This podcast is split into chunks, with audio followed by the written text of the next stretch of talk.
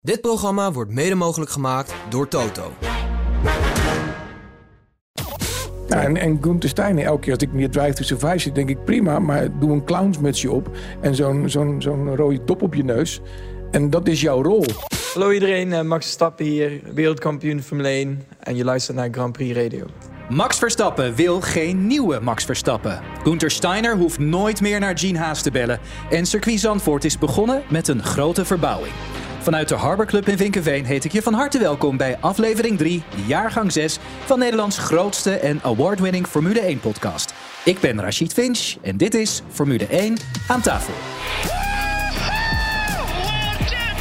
Een enorme vuurzee in de pit. Gebeurt bij Jos Verstappen. I'm hanging here like a cow. Get me out of this fire. This has been incredible. Points on debut. There's something loose between my legs. Simply lovely, mate. Yo hey, yo ho. I guess Verstappen won. Dit is de grootste Formule 1 podcast.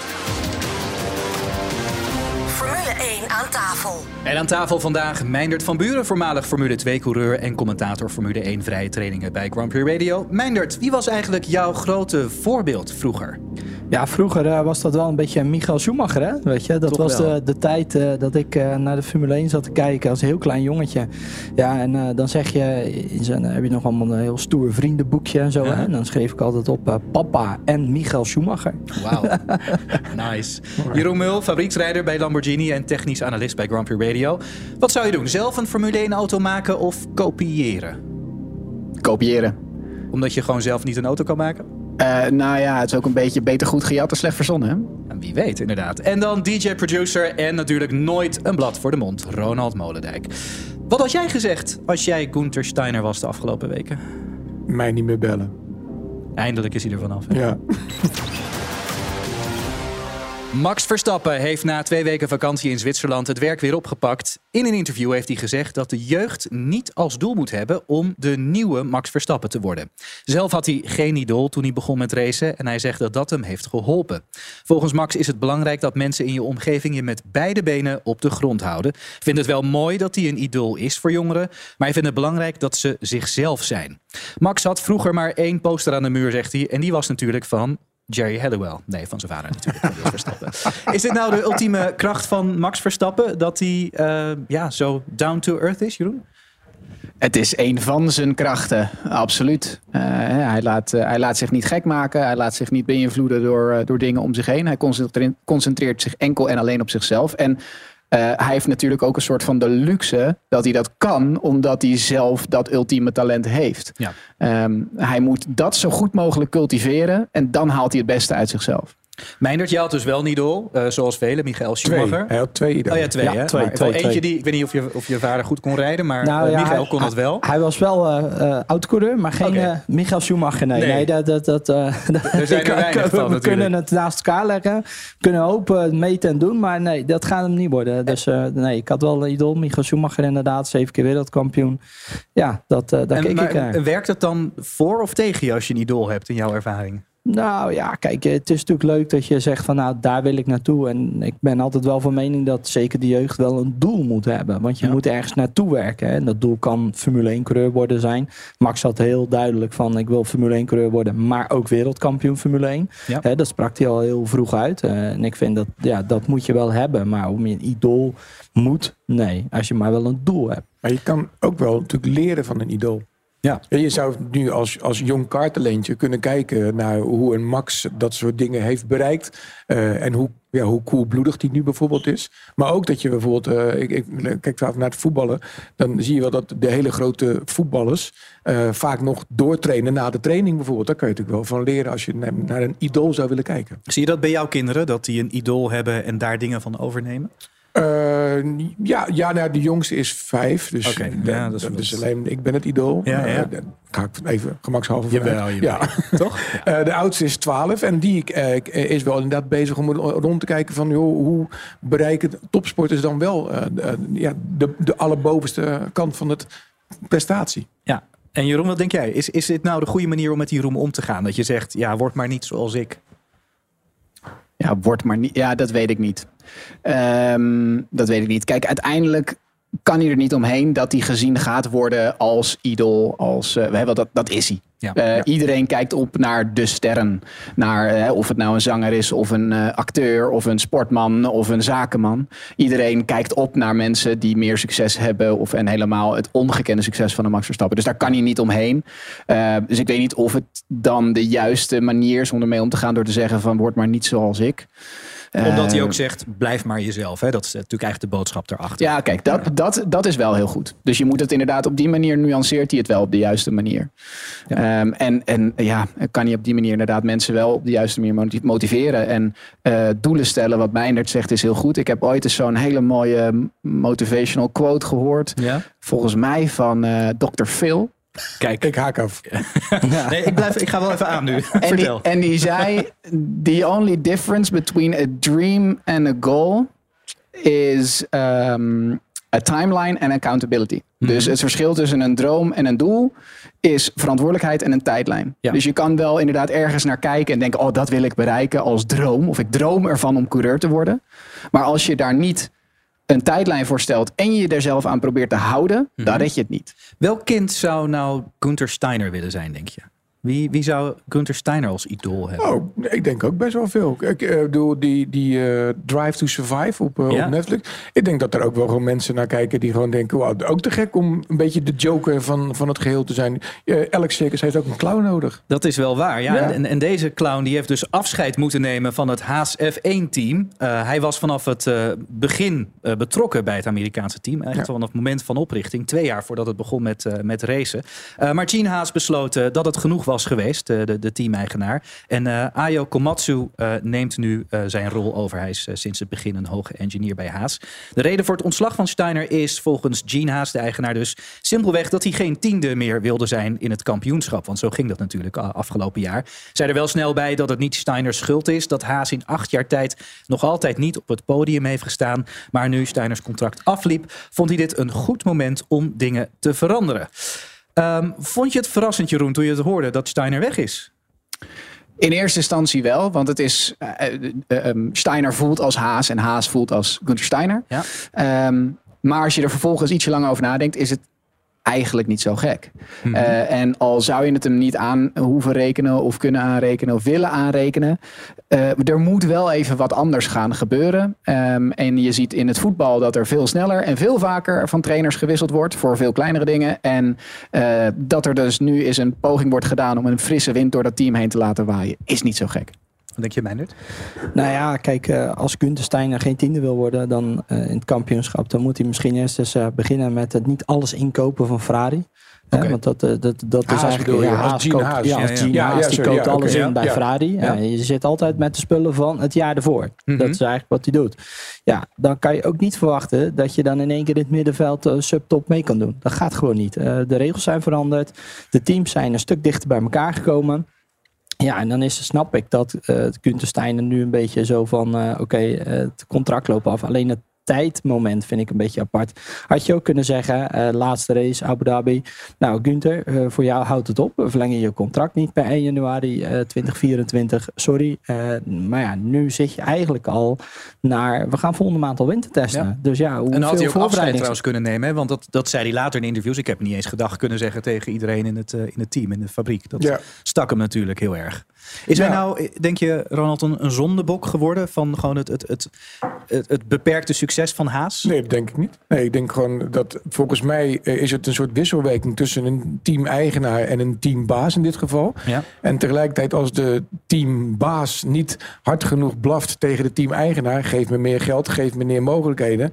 Ja, had je misschien zelf ook een keer kunnen zeggen van joh, dit gaat het gewoon niet worden. Ja. Kijk, als ik één ding heb geleerd van de Formule 1 en eh, van de mensen die erachter zitten, dat zijn die, die absolute topdogs, die echte, ja, de, de grote kampioenen. Je hebt net nog even over Michael Schumacher. Dat zijn natuurlijk geen poesies. Nee, dat Die komen gewoon binnen en die zeggen, nou mooi, vanaf nu draait het om mij. Bevalt het je niet, ja, dan, dan is daar de deur. Maar ik heb niet het idee dat Gunther Steiner te, te boeken staat als een poesie. Nou, dat denk ik wel. Want ja, Ja? volgens mij is hij... En, en dat is een beetje met de, de Daniel Ricciardo's van deze planeet. Die willen heel aardig gevonden worden. Die willen heel blij zijn. Die willen altijd iedereen tevreden stellen. En dat kan als een teambaas niet. Ik ben geen fan van, geen fan van Toto Wolf. Maar volgens mij is dat geen clown. Die, heeft wel, die is wel in staat om mensen gewoon op een, op een, op een plek te zetten. Ja, oké. dat, Ja, eh, en, en Gunther Steiner, elke keer als ik niet Drive to Survive zit, denk ik prima, maar doe een clownsmutsje op en zo'n zo'n zo'n rode dop op je neus. En dat is jouw rol. En zo'n zo'n Gene Haas, ja, dat is natuurlijk gewoon een winnaar. Bedoel, Anders kan je ook niet je eigen Formule 1 team lanceren. Dat doe je niet van een paar spaarzegeltjes van de Albert Heijn. Nee, dat is waar. Maar waarom is hij nou uiteindelijk dan nog altijd geen winnaar? En zelfs niet in de buurt daarvan. Oké, dus als we zeggen, misschien ligt het wel of niet aan, aan Steiner. Wa- Wat, kan nog meer een reden zijn? Ja, het is natuurlijk Ja, je had het over hè, Ferrari-onderdelen van een jaar eerder. Ja, nou ja, het is natuurlijk sowieso verschrikkelijk moeilijk. Want het is niet de eerste miljardair die denkt van... nou, ik ga een Formule 1 team oprichten Ja, dat is en dat waar, gaan we even regelen. Ik bedoel, Richard Branson die raketten naar de maan stuurt, hè, daar hebben we het over. Die heeft het ook geprobeerd met Ja. Virgin Formule 1 team. En ook die heeft het niet gehaald. En die heeft later gezegd joh, je kan best miljonair worden als eh, Formule 1 teambaas zijnde. Als je als biljonair begint. Nou, Juist. dat is natuurlijk hartstikke wel leuk, maar het kost zo verschrikkelijk veel geld. En de ontwikkelingsmogelijkheden die Red Bull, Ferrari, Mercedes heeft, ja, dat, dat hebben zij gewoon niet. Eh, loop maar eens gewoon een rondje in de paddock. Althans, als je ooit een keer de kans krijgt, loop langs de teams. Het aantal personeel is al eh, een stuk Ja. meer bij Red Bull en Ferrari dan bij Haas. Dus ja, het is ook niet gek dat ze daar op die tiende plek staan. Maar ja, dan moet je het niet afschuiven op een teambaas die zogenaamd incapabel is. eh. Ja, want het Ja. verhaal is dus blijkbaar dat eh, Steiner de hele tijd tegen Gene Haas zegt... we hebben hè, in een van die beroemde telefoontjes waarschijnlijk, in meerdere... eh, we hebben meer geld nodig voor, voor Ja. meer mensen, voor een betere fabriek. En Gene Haas had zoiets van, nou, zorg eerst maar eens dat we van die tiende plek afkomen met dit budget. Maar dit is eigenlijk precies wat ik net vertelde. Van Ja. Als teambaas moet je dus in staat zijn om je team-eigenaar te bewegen om Juist. meer te investeren of om meer resources of meer personeel op een andere manier. Als je dat niet kan, ja, ben je ongeschikt als teambaas. Jeroen, nou gaat dus Ayo Komatsu... Daar kun je van zeggen dat is de man die verantwoordelijk is voor auto's die steeds tiende worden. Die wordt dan de teambaas. Dat is dan toch ook niet zo logisch? Nee, ik had, ik had verwacht of eerder inderdaad echt een frisse wind aangetrokken. Maar ja, die moet je dan wel hebben. Ja. En als inderdaad de beslissing van Gene Haas ook daadwerkelijk nu pas is gevallen, ja, dan ben je te laat. Want je gaat niet nu. Of je moet inderdaad echt helemaal van buiten de Formule 1 iemand gaan vinden. Maar dat hebben ze niet nodig. Zij, hebben, hè, zij hadden zo'n soort James Viles, net als dat Williams gedaan heeft. Of weet ik veel, een man met veel meer ervaring van een topteam. Die je dan naar je, naar je team toe haalt om, te om, om eens echt opnieuw alles te reorganiseren. En te zeggen, nou gaan we het zo doen. en, dan kan je, oh, sorry, en dan kan je ook inderdaad tegen Gene zeggen van... Ja, maar als je dat wil, dan heb ik wel dit budget nodig. Ja, misschien dat het, die aankondiging daarom wel zo la- laat kwam, toch? Misschien dat hij heel lang op zoek was naar iemand. En er zijn wat eh, ontslagen teambazen. Hè? Nou we ja, hebben het straks nog over Alpine. Maar daar hebben we natuurlijk iemand die Misschien weg is zijn er ook wel gewoon een paar vergaderingen geweest. En, en had Gene Ha- Gene Haas in zijn agenda nu eindelijk een keer tijd om eh, aan te sluiten. En gewoon te zeggen, van, hoe zit het nou eigenlijk precies hier? Want zo'n Gene Haas heeft natuurlijk meer dan één bedrijf. Die heeft Ja. eh, genoeg te doen. dus, ja, ook dat is zo. een beetje Elon Musk. Die zit de ene dag in die tijdzone en de andere dag in die tijdzone. En nu dacht hij van, nou, ik ben er wel een beetje klaar mee. Maar Ja, wat hoe- gaat, wat, wat gaat Haas, het team Haas nou doen dit seizoen? Dus ze kunnen niet echt meer echt een stap achteruit zetten. Maar is dit dan een stap vooruit? Wat denk jij?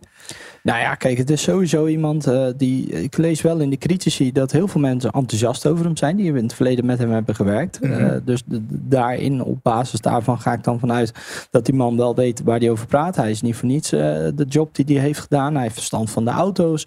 Ja, misschien heeft hij inderdaad over die welbekende vergaderingen gezegd van ja, maar het moet het zo. En Gunther heeft gezegd nee, daar ben ik het niet mee Ja. eens. En Gene zat op de hoek van de tafel. Die denkt, ja, ik heb toch iets meer met jou Ja. dan met jou. Dus eh, op dit moment eh, kies ik jou eh, als eh, teambaas. met, met die andere had hij het al een paar jaar geprobeerd. Zo van, ja, Ja, ik denk dat dat ook een beetje zo is. Ze was al meerdere malen te gast in onze podcast, de Head of Live Production bij de Formule 1, Wendy Hendricks. En afgelopen week heeft ze een mediadiamant gekregen. Dat is de onderscheiding en erkenning voor medewerkers achter de schermen van televisie, radio en andere media die uitblinken door talent, inzet, passie en vakmanschap. De Vlaamse producer werkte lang in de Nederlandse mediawereld, maar nu heeft ze elk raceweekend de leiding over zo'n 140 mensen die ervoor zorgen dat alle sessies in beeld worden gebracht. De mediadiamant, ja, hoe belangrijk is die prijs eigenlijk in de mediawereld? Ik heb echt geen, werkelijk geen idee. En sowieso eh, awards, ik heb er helemaal niks mee.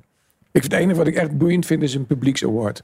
Waar, in, waar, waar grote hoeveelheden mensen preferable over de hele globe verspreid, een, een mening kunnen hebben over iets. Maar, Maar als jij een Grammy Award zou kunnen winnen, dan eh, zeg jij hoeft niet. Fijn, dankjewel. Ja. Maar ik heb liever dat een plaat heel goed scoort eh, in, in aantallen. Dat, Ja. vind ik, dat, dat is namelijk je feedback van je, van je consument. Jeroen, jij kent Wendy denk ik een beetje.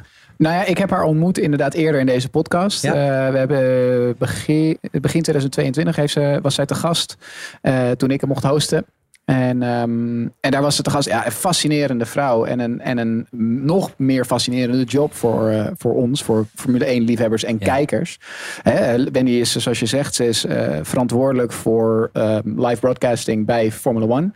Dus zij is volledig verantwoordelijk voor al het beeld wat officieel door de Formule 1 wordt geproduceerd, geregisseerd en wordt uitgezonden naar alle outlets wereldwijd. Ja. Dus al het officiële beeld wat je op eh, televisie ziet hè, van, van de races, wat echt door de Formule 1 met het F1-logootje in beeld, Ja. eh, dat watermerkje wordt eh, uitgezonden. Dat komt bij haar team vandaan. En ehm, deel van dat team zit in Engeland. Een deel van dat team is op locatie. Er zitten nog een hele hoop freelancers bij. En zij is dus verantwoordelijk voor alle eh, graphics die je op de, op de schermen ziet. Hè? Die, die prachtige eh, augmented reality overlays die je tegenwoordig hebt. Met eh, statistieken, grafieken, snelheden, afstand tot de volgende. tot de coureur voor de, voor de auto waarmee je meerijdt. Ehm, maar ook, we hebben het in die podcast toen absoluut de moeite waard om ook eens terug te luisteren. En allemaal allemaal nog te vinden bij, eh, bij Grand Prix Radio. Maar ehm, eh, dat was toen pal na de grote crash van Romain Grosjean in Bahrein. Ja. Of toen- Abu Dhabi. Nee, in Bahrein, waarbij die eh, in de eh, fik vloog, zeg in de fik vloog, Ja, door die, die- door die oh ja, vangrail ging. Die crash, ja, ja. die crash Ja. duurt bij Netflix een uur. Ja. Die crash. Precies. Ja, precies. Dat is hem. Ehm, maar goed, zij vertelde dus ook inderdaad hoe dat bij hun dan helemaal ging. En dat zij ook absoluut onderdeel is van de beslissing. Wat gaan we nu uitzenden, wat niet? Wat Ja. nemen we in beeld? Het duurde lang hè, toen, voordat we iets van die auto zagen. Ja, want nou ja, goed, er zijn allemaal protocollen voor. Nou, dat legt zij allemaal uit. Maar zij is dus uiteindelijk eindverantwoordelijk voor alles wat er door Formula 1 uiteindelijk de wereld ingaat en eh, wat er uitgezonden wordt. Ja, het is En ze heeft een, een award gekregen. Mooi. Ja, dat wel. Het is, Ja, eh, ik ken de award niet, maar ik ken de, de, de vrouw wel. En eh, de vrouw heb ik wel een leuke, leuke anekdote mee. Ik moest er eh, leren dit rijden. Is horen, op ja. Zandvoort. Is het voor het ja. publiek geschikt? Ja, zeker, zeker, zeker. Nee, Wendy is echt een superleuke, lieve vrouw. Maar ik heb een keer eh, op Zandvoort moest ik haar leren rijden. En eh, ik daarnaast, ik denk, Ja. nou, dus ik keek haar. Ik denk, nou, Maar wacht even, leren rijden of leren racen? Le- leren racen op de Ja, racelijn, ja. ideale lijn. Maar we pakten gewoon een normale straatauto. En ik denk, nou, het was een warme dag. Ik denk, nou, ik kan een lijstje pakken. Die vrouw ziet er niet uit alsof ze echt heel hard kan rijden. Dus ik eh, zat daarnaast gewoon op de bijrijdersstoel. Met een ijsje, lekker eh, raketje, weet ik nog. Ja. En af en toe een beetje, een beetje bijsturen. Iets meer hier, iets meer daar. Ja, en op een gegeven moment, ik, ik, ik word gewoon bang. Ik denk, dit gaat zo verschrikkelijk hard al. Ik zeg, joh, remmen, remmen. En gewoon niet remmen. Nou, we misten, denk ik, op vijf centimeter de vangrail op een gegeven moment. En toen zei ze, oh, moest ik remmen? Ik zeg, ja, dat riep ik al een tijdje. nou, echt, ik heb de grootste lol achteraf met die vrouw nog gehad. Om dit, eh, om dit uh, akkefietje, zeg maar. Dus ja, Wendy is echt een topvrouw. Kan beter produceren dan rijden, als ik het zo hoor. D- ja, dat ga ik nu niet zeggen live. Misschien volgende, keer er wel toch, op. misschien volgende keer dan toch eerst dat raketje uit je mond voordat je doet remmen. Ja, dat. Ik Ja, denk precies. dat daar het aan lag, ja. Lijkt me een goed idee, ja. De eerste Formule 1 motor van seizoen 2024 is gestart. En de primeur ging naar Alpine. En daarmee hebben de Fransen in elk geval één wedstrijdje gewonnen. Zijn ze toch een keer ergens Ja, de toch? eerste mee geworden? Ja, dat is beter dan afgelopen seizoen. Eh, toen stonden Esteban Ocon en Pierre Gasly allebei wel een keer op het podium. Maar in het kampioenschap voor constructeurs gingen ze achteruit naar de zesde plek. Eh, ja, Jeroen Meijnert, hoe ziet zo'n aanloop van een seizoen er eigenlijk uit voor een team? Hè? We hebben het over motorstarten. Wat voor, wat voor dingen gebeuren er nog meer? Nou ja, goed, een heel team. Die, die, die, ja, je komt uit zo'n seizoen van eh, 2023. Nou, dan wordt in dit geval wordt de auto geüpdate. Hè? Dat, dus daar zijn ze al een tijdje mee bezig. Er staat een speciaal team in de fabriek voor.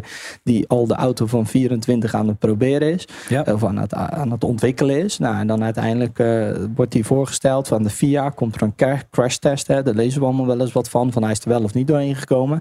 Nou, Red Bull bijvoorbeeld kwam er dan niet doorheen. En later wel. Nou, uiteindelijk, eh, op het moment als de auto dan dan gelanceerd wordt, ja, dan gaat de auto op transport richting uh, Bahrein in dit geval.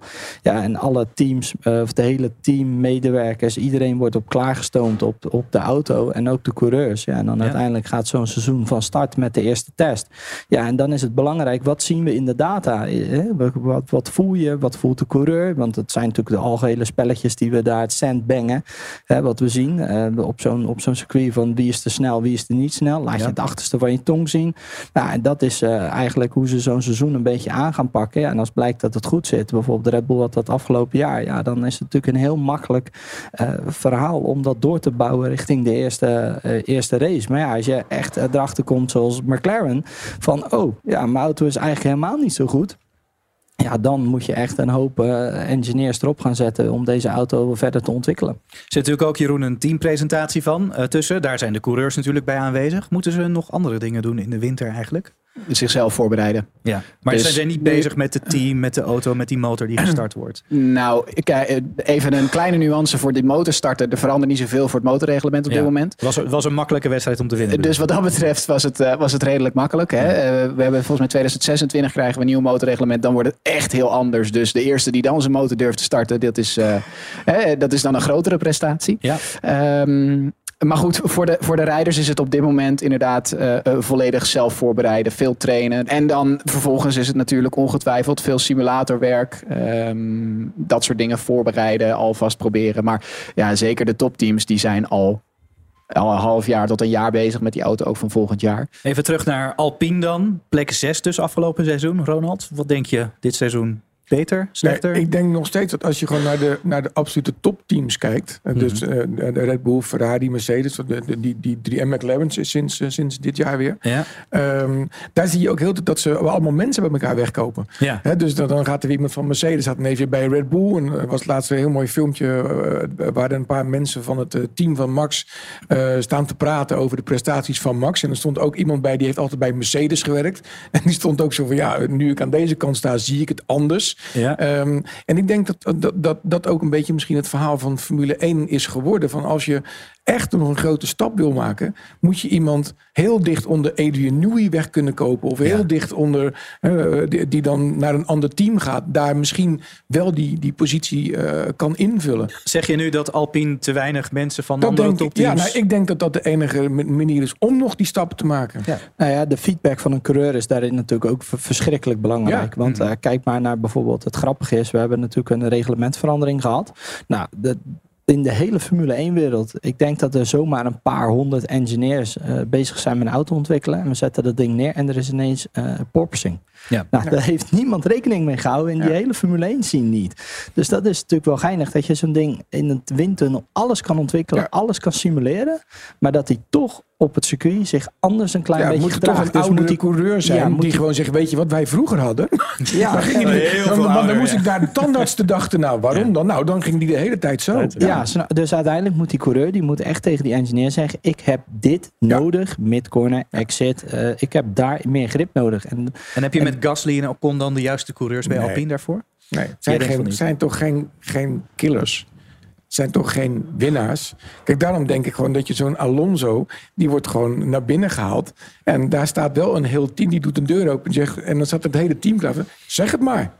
Nou Ja, ja, het- het dat, grootste- dat bij Gasly, dit neemt toch niemand die man serieus? Nou Denk ja, je echt dat het zo erg is? Dat denk ik wel, ja. en met Ocon hetzelfde. Ja, eh, die hebben toch niet de afgelopen jaren laten zien dat er groei is.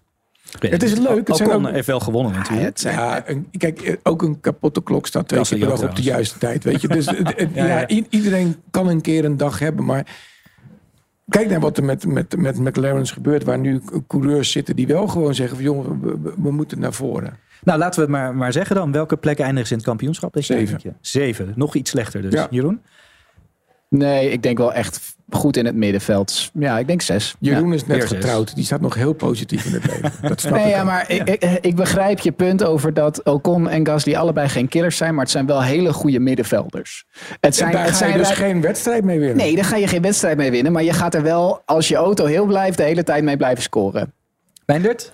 Ja, dat, eh, ik denk dat eh, Jeroen daar eh, inderdaad gelijk mee heeft. Ik ben ook nog niet getrouwd. Ja, dus ja, ik sta precies. nog daaronder, zeg maar. Dus je hebt iemand die al misschien al 30 jaar... Misschien vier positiever. scheidingen achter de rug. Iemand die net getrouwd is en iemand die helemaal nog niet getrouwd is. Dus ik zeg gewoon, ze worden vijfde. Vijfde. Ah, mooi. Vijf, zes, zeven. Helemaal goed.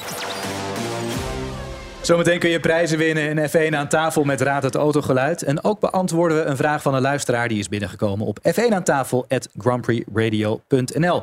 En een gouden tip trouwens, word eens lid van ons Telegram kanaal. Dan krijg je onder andere achter de schermen content van deze podcast. Zag alweer dat we gefilmd werden inderdaad. Eh, dus zoek in de Telegram app voor je smartphone naar F1 aan tafel. Tot zo. Kaarten voor de officiële Max Verstappen tribunes in 2024 voor de grote prijs van Oostenrijk, Hongarije en België zijn vanaf nu alleen verkrijgbaar bij verstappen.com. Moedig Max ook in 2024 aan en koop snel je kaarten.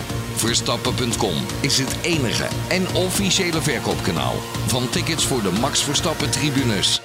Uh, we call that simply lovely.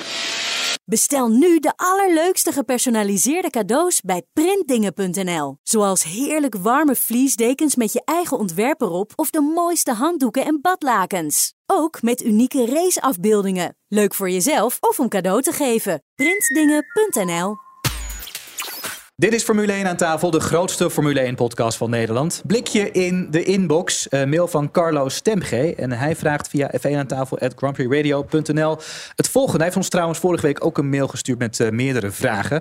Eh, eentje hebben we al behandeld. En ja, we zijn de broers niet. We doen er gewoon nog eentje. Hij zegt, stel dat Max Verstappen het onderhand echt te veel races vindt. Kan Red Bull dan niet gewoon af en toe een derde coureur laten rijden? Wauw, goeie vraag.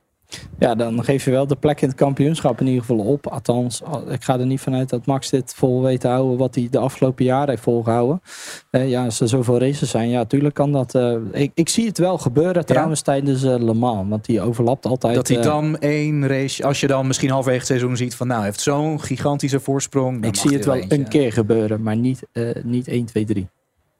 Wat denken jullie? Ja, nee, het, het zou inderdaad kunnen. Maar eh, Verstappen kennende wat dat betreft... wil hij dan eerst zorgen dat hij halverwege het seizoen... dat kampioenschap in de tas heeft. Ja. En dat hij dan op een gegeven moment een keertje zegt... ik heb eh, een beetje... Ik sla een weekendje over of zo. Maar ja, aan de andere kant... eh, er is hem nog steeds ook genoeg aan gelegen... om ieder puntje te pakken wat er maar is. Dat is waar. Ja. Ehm, ja. Je, ja, Ronald, wat denk jij? Nee, ik, ik vraag me af of dat ik dan misschien gebeld word. Maar ja. Ja, waarom niet? Ik bedoel, dan valt er tenminste aan wat te lachen. Op het circuit in Zandvoort zijn ze begonnen met het verlengen van de pitstraat en de bouw van extra pitboxen. Die eh, veranderingen werden vorig jaar al aangekondigd. Het gaat om zes extra pitboxen. Kritiek van diverse coureurs over de afstand tussen de pitstopplaatsen van de teams was de aanleiding om de pitstraat te verlengen. Ja, de ruimte op het circuit is vooral tijdens de recente bezoeken van de F1 schaars gebleken. En daarom wordt het nu dus aangepakt. Ja, even voor mijn beeld. Wie kan nou het beste uitleggen hoe, hoe gaat het er dan anders uitzien? Dus als je de pitstraat kent langs de hoofdtribune, hè, op het rechtstuk wat je de Tarzanbocht ingaat. Hoe, hoe verleng je dat eigenlijk? Zonder dat dan, ja, dan moet je, ga je de hele Tarzanbocht dan verplaatsen? Nee, nee, nee, nee, nee, nee. Er is nog een heel terrein eigenlijk wat helemaal in de binnenkant van de U, eh, hè, de Tarzanbocht ligt. Ja. Daar komt nu ieder jaar eh, de enorme Formula One Pedal Club te staan. Mhm.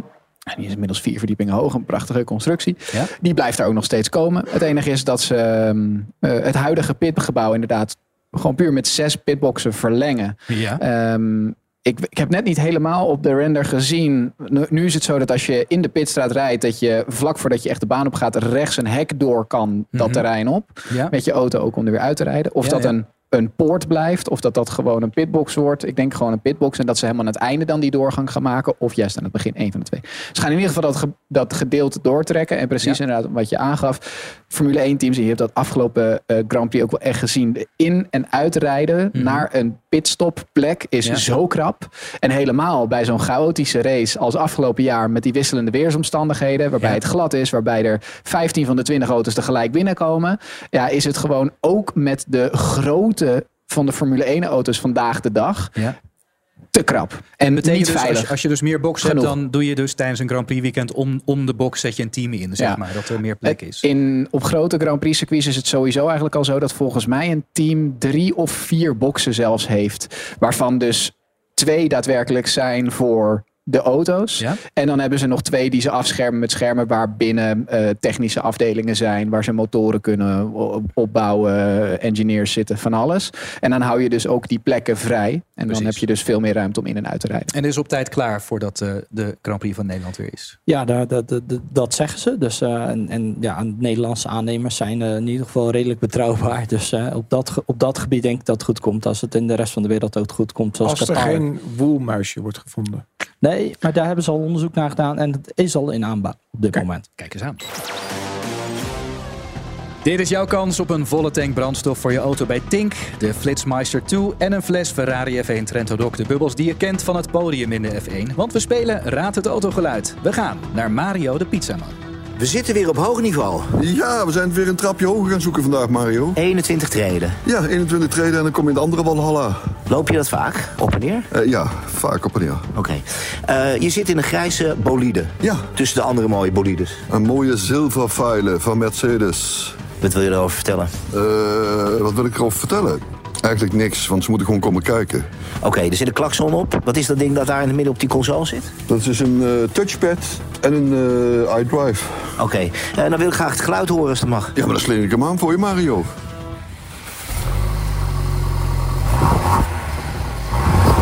Ja, weer heel bescheiden. Waar vinden we deze auto? Deze mooie zilvervuilen vinden we natuurlijk weer op www.paulvanbergen.nl. Ja, daar vind je hem wel.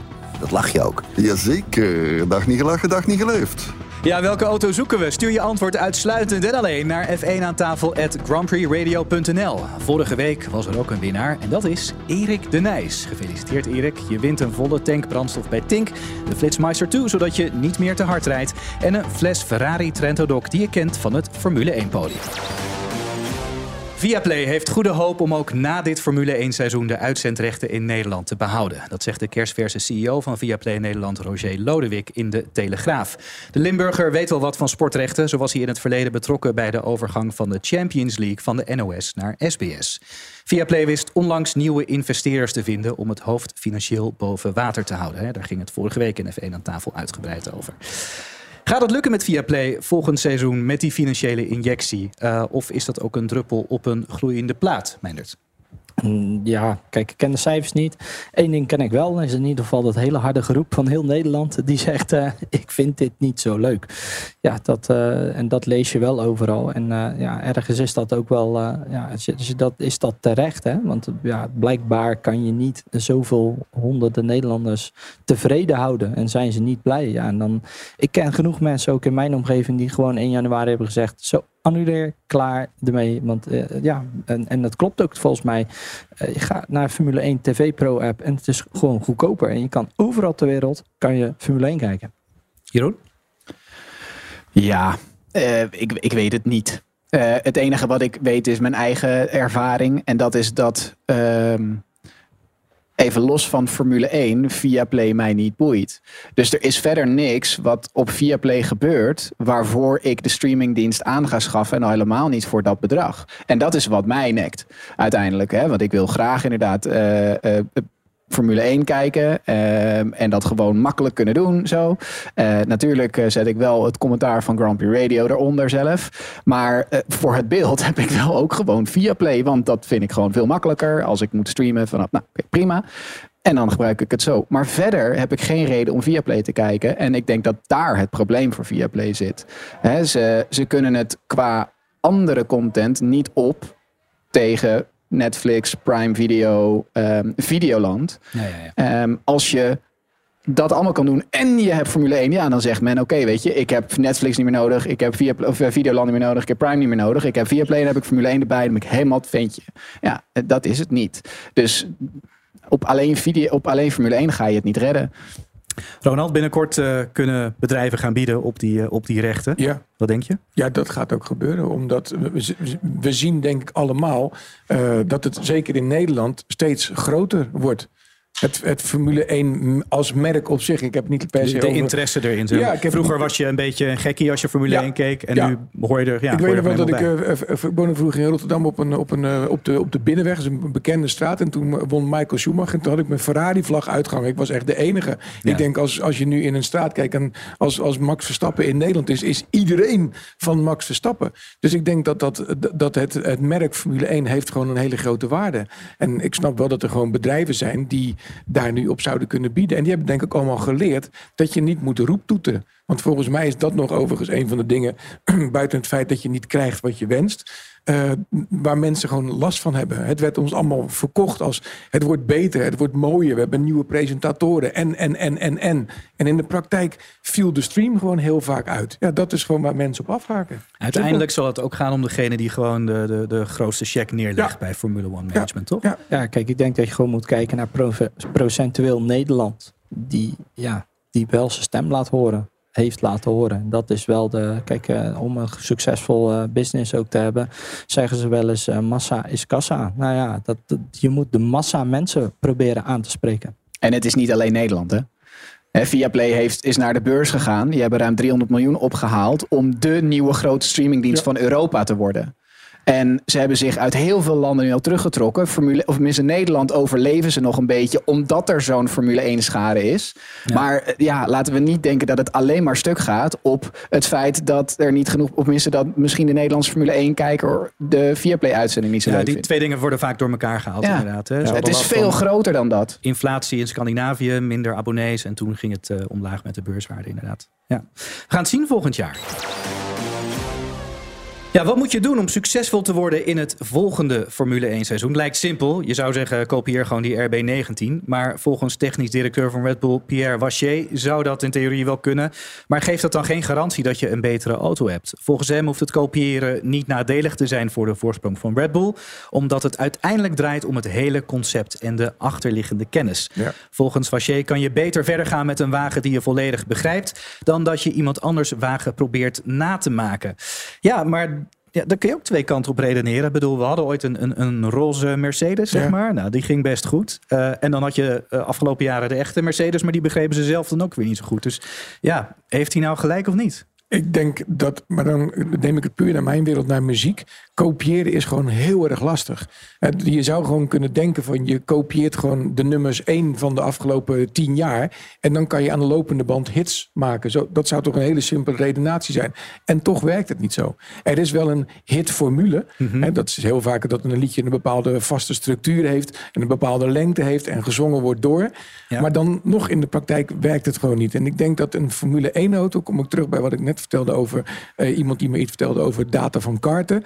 Dat er is inmiddels, het is zo ingewikkeld geworden dat als je niet snapt hoe al die componenten daadwerkelijk met elkaar eh, moeten matchen. Ja. Dus eh, zowel je, je, je, je ophanging, maar ook, ook het poppetje wat in die auto zit, enzovoort, enzovoort. Ja, dan lukt het gewoon niet meer. Maar nog even bij muziek blijvend. Je samplet ook dingen, toch? Ja, dus je neemt wel af en toe Ja, maar van... het samplen is daadwerkelijk een stukje muziek gebruiken uit een andere plaat. Maar dat gebeurt ook zo net zo vaak als een nieuwe plaat maken. En dan nog steeds lukt het je niet om gegarandeerde hits te hebben. En dan spreek ik ook over de absoluut grootste eh, Max Martin, een hitmaker die aan de lopende band hits maakt. Daar komen daadwerkelijk ook elke dag artiesten binnen. Ook de Lady Gaga's van deze planeet. En die denken, ja, we gaan gewoon weer een hit maken. En dat lukt dan niet. Wat best bizar is. Want je hebt dan de grootste hitmaker, het grootste label, de grootste artiest en een goede streamingsdienst. En die plaat valt dood neer. Jeroen, jij zei aan het begin van de, van de podcast, hè, beter goed gejat dan slecht bedacht. Ja, nee, Sta je eh, nog steeds eh, achter? eh, Ja, maar kijk, de nuance zit er natuurlijk in. Hè. Je kan, eh, als je naar, toch weer terug naar muziek, dat is lekker makkelijk Ja. te refereren. Als je naar een Crisscross Amsterdam kijkt, die jongens die scoren best wel veel hits. En dat zijn allemaal hits die heel duidelijk gebaseerd zijn op eerdere hits van andere mensen. Eh, alleen, zij gooien daar wel hun eigen sausje over. Ze begrijpen de muziek en ze begrijpen wat zij ervan moeten maken. Ja. Door iets goeds te nemen en dat om te toveren in wat zij begrijpen, wat zij kunnen maken naar hun hit voor hun publiek. En ehm, wat dat betreft, ik ben even de naam Maar kwijt wat, van de ik man die de maakt. Kijk, de, de truc daarvan is dat zij iets begrijpen en wat werkt. Maar nou zou je dus kunnen denken, dan kunnen wij dat met z'n vieren ook. Nee, Ik precies. heb zelfs een studio, dus we kunnen zo beginnen. En toch gaat het ons dan niet lukken om die legpuzzel zo te maken zoals zij hem maken. Meindert, stel nou dat jij de opvolger bent van Gunther Steiner. Hè?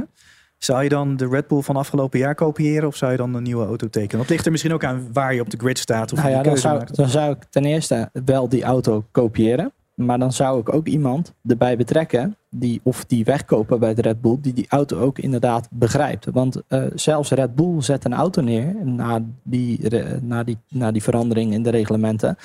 En die begrepen ze zelf ook niet helemaal. Max had veel te veel onderstuur in die auto zitten. En die, die zijn echt vijf, zes wedstrijden bezig geweest om dat onderstuur weg te halen.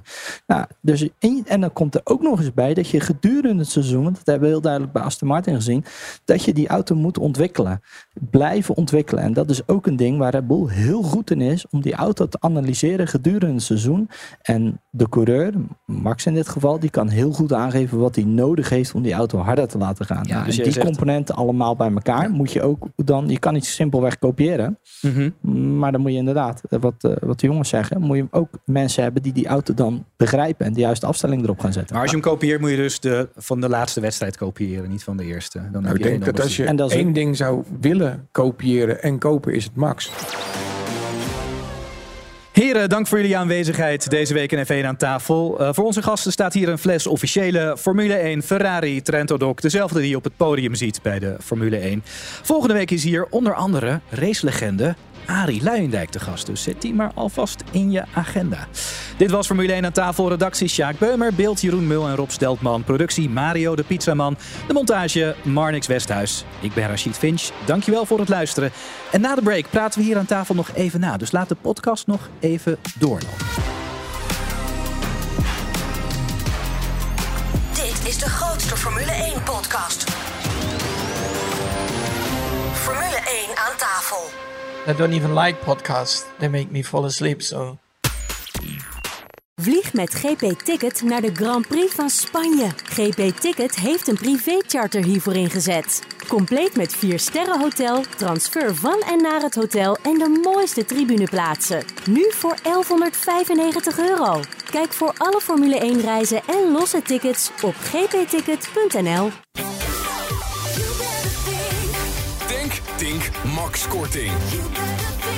Profiteer en race nu naar dink.nl. WePly zet jouw websitebezoekers om in bruikbare leads. Met de volledig uitbesteden livechat van WePly haal je meer waardevolle leads uit je website. Al meer dan 2000 tevreden bedrijven gingen hiervoor. Probeer WePly 7 dagen gratis en ontdek het gemak van sales gekwalificeerde leads rechtstreeks in je inbox. Kijk op wePly.nl slash Grand Prix Radio voor meer informatie.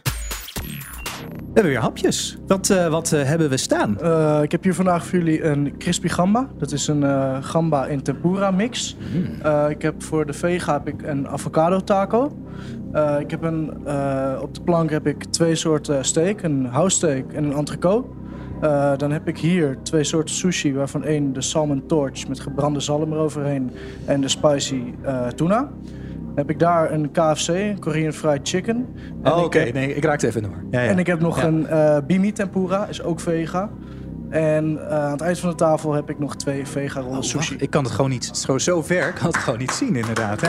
smaakt- Ik ben een tijdje niet in de Harbor Club geweest, maar het is fijn om, eh, om terug te zijn. Om weer thuis te zijn. Ja. In eigen keuken. Die sneeuw net. Wat is het leukste wat je in, het, in de sneeuw gedaan hebt? Ik, ik moet even wennen aan het idee dat het überhaupt... Nou, Ronald, sneeuwt. vertel eens. Ja. Dan, eh, nee, dan ga ik even nadenken, want dan kan, dan kan ik misschien het één na leukste wel delen. het allerleukste delen is wat lastig. Waarom? Nou, nee, gewoon. Ik heb van jou wel foto's gezien dat je, dat je met gele sneeuw bezig was. Misschien moet je dat even... uitleggen. Nee, met iets geels in de sneeuw. Nee, ik mag. is eh, ja, nou ja, goed. Als het, als het daar. Ja, maar goed, even serieus. Nee, ik, eh, ehm, ik mag volgende week voor de negende keer weer met Lamborghini eh, naar de sneeuw. Waar wij ieder jaar in Noord-Italië een eh, fantastisch evenement organiseren voor klanten wereldwijd. Om eh, met de huidige Lamborghini eh, straatauto. ehm, Eh, collectie, daar mensen te leren rijden op sneeuw en ijs, driften. Nou, dat is gewoon twee weken feest. Dus ehm, dat heb ik gedaan en dat mag ik volgende week weer doen. Doe je dat ook, Meinert? Sneeuw in auto's. Ja, nou ja, sneeuw, auto, autocoureur, alles met wielen. En eh, dat is, wordt wel uit de kast getrokken moment als het enigszins wit is. Ja, dat is echt fantastisch. En daar haal ik ook heel veel plezier uit. Ja. Maar was het allerleukste wat je in de sneeuw hebt gedaan ook met auto's of Nee. zonder? Ehm, Je bent eruit, Ronald. Ja, ik, ik ga een beetje met Ronald mee, eh, inderdaad. Ja. Nee, nee, er zijn ook dingen die heel leuk zijn. Maar een van de leukste dingen is eh, draaien in Val Thorens. Eh, als disjockey Ah, op de piste Ja, ja. is gewoon fantastisch om te doen. Ja. Eh, maar met auto's, de rensportschool Zandvoort, heb ik vaak de wintercursus gedaan. En heel af en toe was er dan ook sneeuw. Dan is Zandvoort de baan gewoon besneeuwd. En de wintercursus is op eh zaterdag of nee, op zondag, ik weet niet meer precies. Eh, maar dan de vroege dienst nemen. Mhm. Ja. Ja, dan is die baan gewoon wit. En dan mag je als eerste naar buiten met een auto op Zandvoort. Ja, dat is fantastisch. We hebben wel gelachen. Dat geloof ik wel. Maar wat was nou het aller, aller, allerleukste? Dan moeten we op je OnlyFans. Ik eh, ga bij- eten. Ja, dacht ik al. Oké. Let op. Alle gebruik van hetgeen in deze podcast F1 aan tafel wordt opgemerkt is ongeoorloofd. Zonder expliciete schriftelijke toestemming ter zake verkregen van Grand Prix Radio. Met inachtneming van een duidelijke, deugdelijke bronvermelding met link.